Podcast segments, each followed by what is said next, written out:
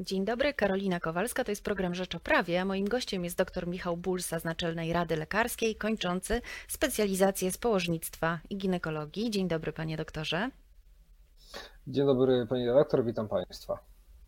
Panie doktorze, w lipcu e, Narodowy Fundusz Zdrowia, ale też Rzecznik Praw Pacjenta e, mówili dużo o tym, jak istotne są porody rodzinne i przywrócili możliwość odbywania takich porodów rodzinnych bez e, ograniczeń wcześniejszych, które weszły podczas pandemii, czyli już teraz nie trzeba na przykład przedstawiać wyniku testu na koronawirusa i zabezpieczenia, które muszą dotyczyć osoby towarzyszącej, nie są tak duże.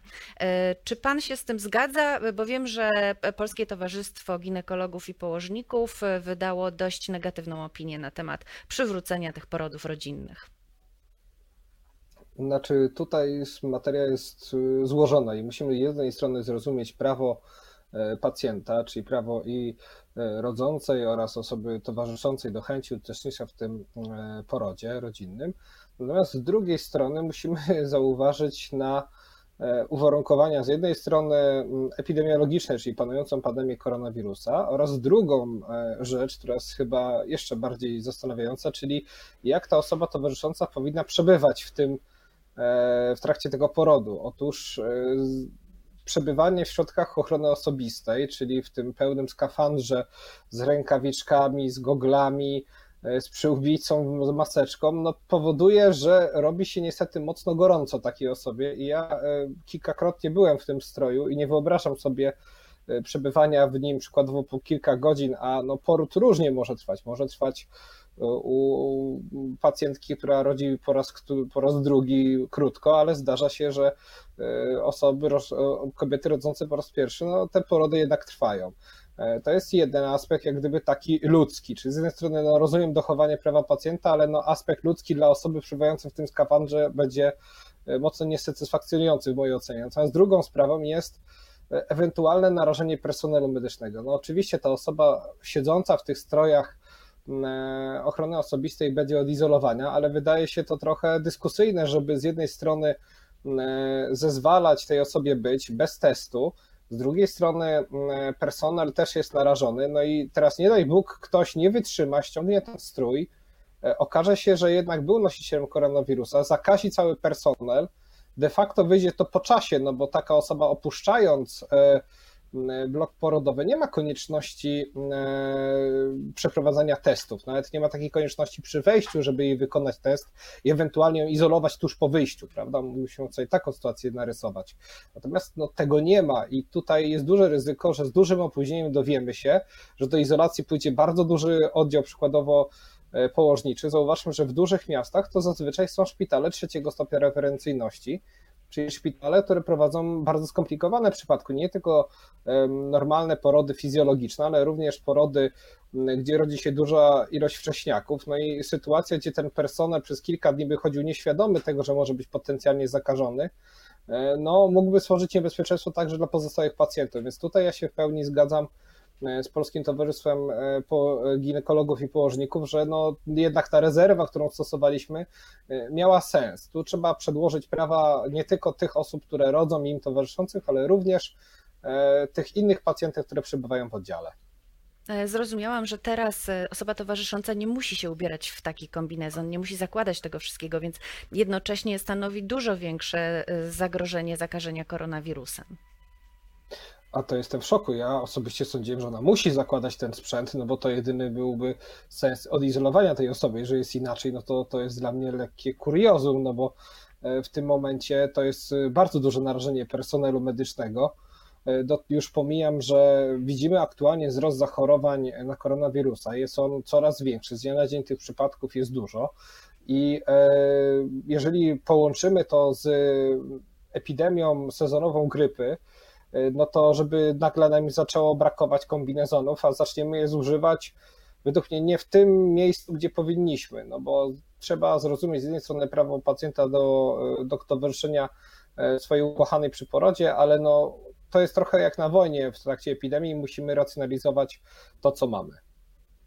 To panie doktorze, aspekt ludzki, czy rzeczywiście ta osoba towarzysząca jest tak potrzebna rodzącej? Pan ma ogromne doświadczenie w odbieraniu porodów i w obcowaniu z rodzącymi. Czy rzeczywiście ta osoba towarzysząca się sprawdza, stanowi taką podporę?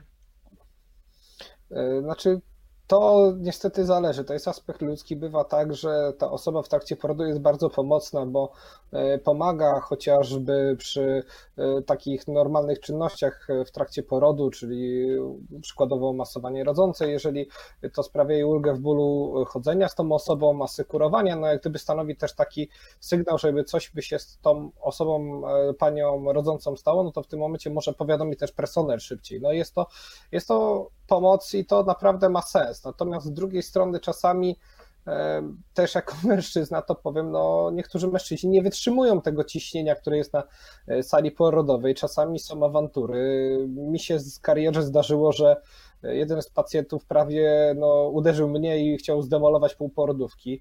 E, zdarzają się naprawdę różne rzeczy. To jest takie bardzo osobnicze, osobniczo zmienne ja bym tutaj nie powiedział, że to jest na pewno dobre czy na pewno złe, to zależy od osób.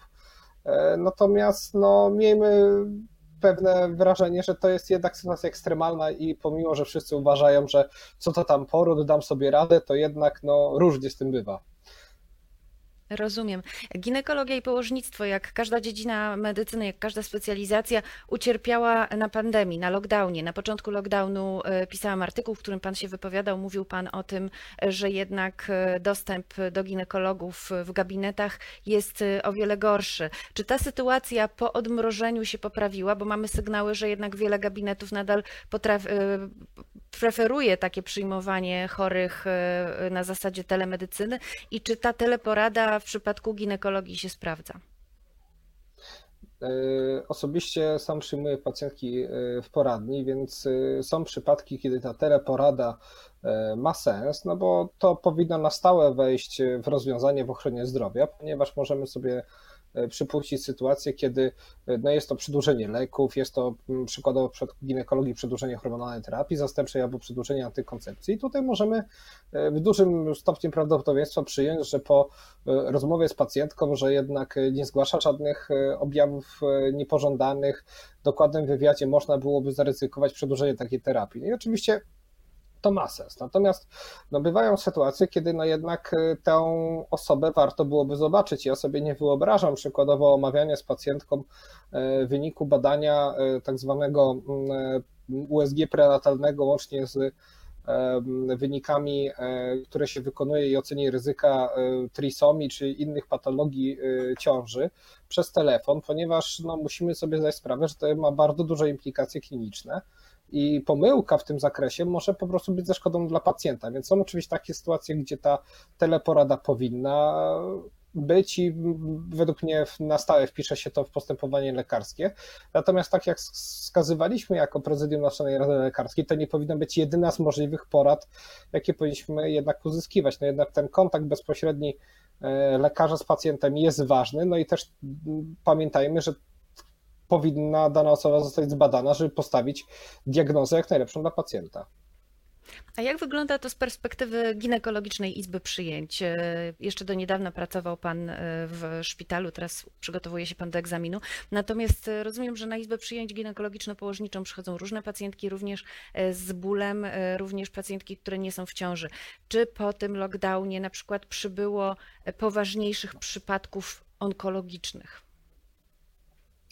Znaczy, takiego wzrostu osobiście sam nie zaobserwowałem. Faktycznie rzecz, którą na pewno się zaobserwowało, to e, spadek pewnej diagnostyki, dlatego że z powodu lockdownu e, część rzeczy po prostu odraczaliśmy, no bo przyjmowaliśmy, że jednak e, ryzyko epidemiczne jest na tyle wysokie, że gorzej dla pacjenta będzie jednak zachorować na koronawirusa i potencjalnie z racji, że na początku lockdownu my nie wiedzieliśmy, jak ten wirus się będzie zachował w populacji polskiej. Bardzo się baliśmy sytuacji włoskiej, e, sytuacji, która się dzieje obecnie w Stanach Zjednoczonych, no więc jak gdyby to było całkowicie uzasadnione i po prostu pacjentki były odraczane z pewną e, diagnostyką. No teraz to jest nadrabiane i e, ta, załóżmy na to rozpoznawalność różnych patologii, jeżeli chodzi o błonę śluzową macicy, bo to głównie chodzi o krwawienia w okresie okołomonaupazalnym, jak gdyby tutaj e, z racji, że ten rak, e, rak endometrium jest nowotworem, który bardzo powoli się rozwija, no więc jak gdyby tu odroczenie o miesiąc czy dwa diagnostyki nie powodowało, że aż tak jak gdyby wpływaliśmy na przeżywalność tych pacjentek, z drugiej strony chroniliśmy ich przed chorobą zakaźną. Natomiast no, trzeba wiedzieć, że e, są stany, i to też obserwowaliśmy, że pacjentki przychodziły na izbę przyjęć, bo po prostu nie mogły nigdzie dostać porady. E, to się oczywiście odbyło około miesiąc po tym lockdownie, bo równo z lockdownem to faktycznie prawie nikogo nie widać było na izbach przyjęć szpitalnych, to było zadziwiające. Natomiast po tym miesiącu to uległo rozluźnieniu i izby przyjęć przejęły ten pierwszy cios po prostu strachu lekarzy i personelu przed tym wirusem i strachu tego, że y, no, mogą nie być dostatecznie zabezpieczeni. Ja ich pod tym względem całkowicie rozumiem. Rozumiem, że to były takie porady standardowe zupełnie, które raczej nie kwalifikują do zgłoszenia się na izbę przyjęć.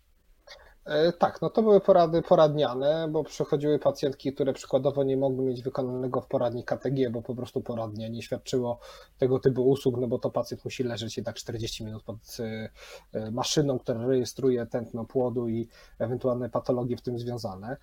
Również mieliśmy, miałem często sytuacje takie, że pacjentki chciały się zgłosić po tak zwaną tabletkę PO i no jak gdyby no tutaj no nie dostawały tej pomocy, bo uznawano, że nie jest to sprawa aż tak bardzo pilna.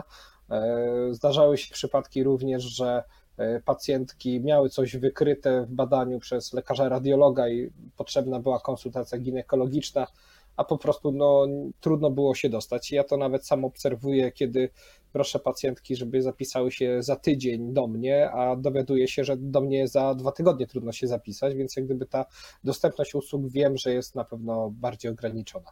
Ale to zjawisko wymagałoby bardziej zbadania, jak, ile jest przyczyn tego, bo znając życie jest ich mnóstwo i nie tylko zależy to od e, no, jak gdyby obaw lekarzy, tu jest, to trzeba byłoby cały problem przeanalizować.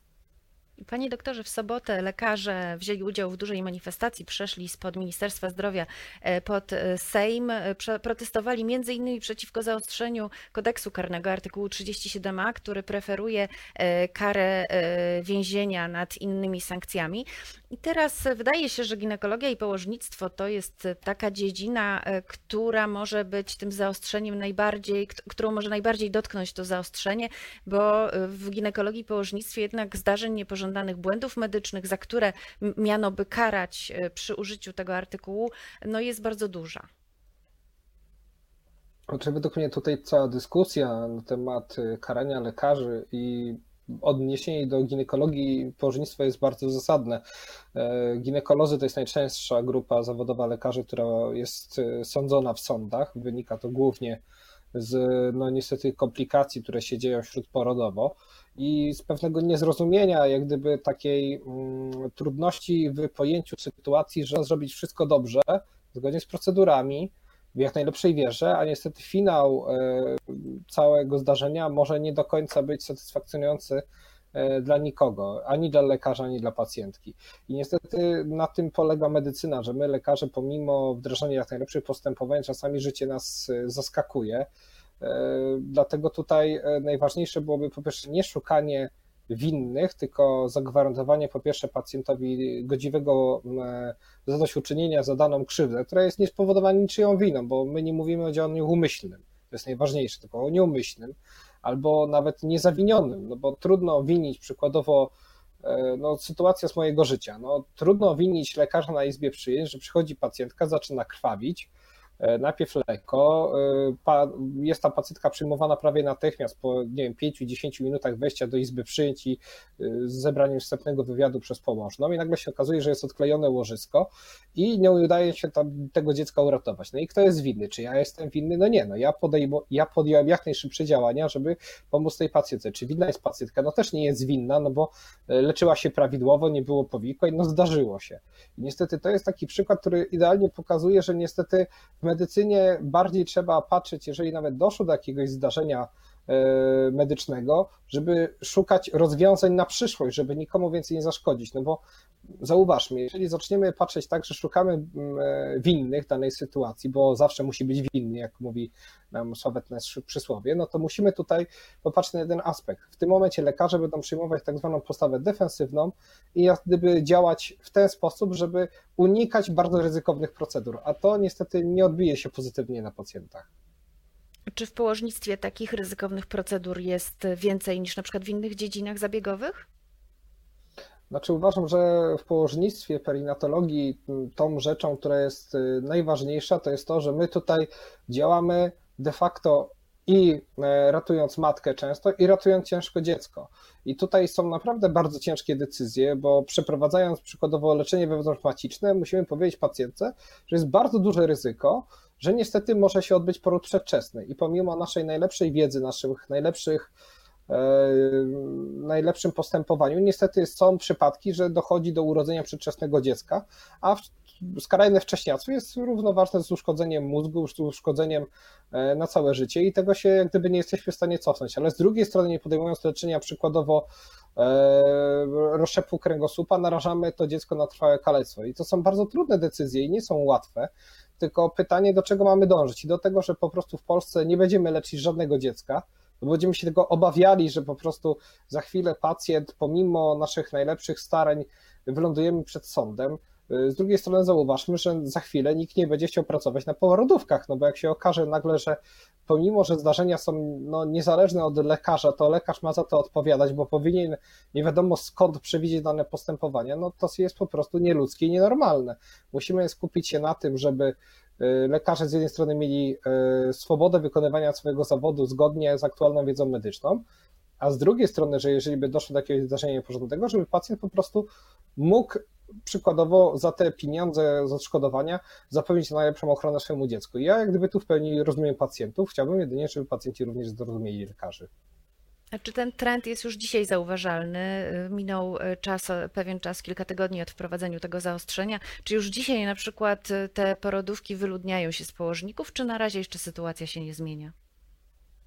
Znaczy, to jest chyba taka bomba z opóźnionym zapłonem, dlatego że e, lekarze, e, jakby to powiedzieć, dopiero zastosowanie tego przepisu może wejść w życie, czyli dopiero teraz sędziowie, jeżeli by wpłynęła sprawa, zaczną go rozpatrywać, no bo prawo nie może zazwyczaj wstecz, więc osoby, które aktualnie mają jakieś procesy sądowe, no jak gdyby no, ten przepis nie może do nich zastosować, no bo byłoby to trochę sprzeczne z kanonami prawa. Natomiast no, e, tutaj jest duża taka obawa, i lekarze to mówią otwarcie, że niestety chyba będą rezygnować z pracy w ośrodkach specjalistycznych, dlatego że no, też mają rodziny, też chcą żyć. No, to nie jest komfort przychodzić do pracy i się zastanawiać, czy dzisiaj pomogę osobie i ta osoba będzie szczęśliwa, a jednak będzie powikłanie i wyląduje przed sądem. I wtedy to jest wyjęte 15 lat życia takiej osoby.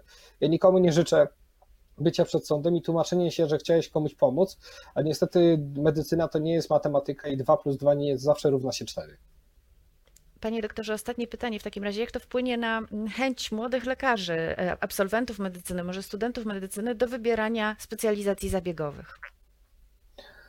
No tu mogę powiedzieć, że jest pewien trend y, niekorzystny, dlatego że dużo lekarzy zaczyna odchodzić od E,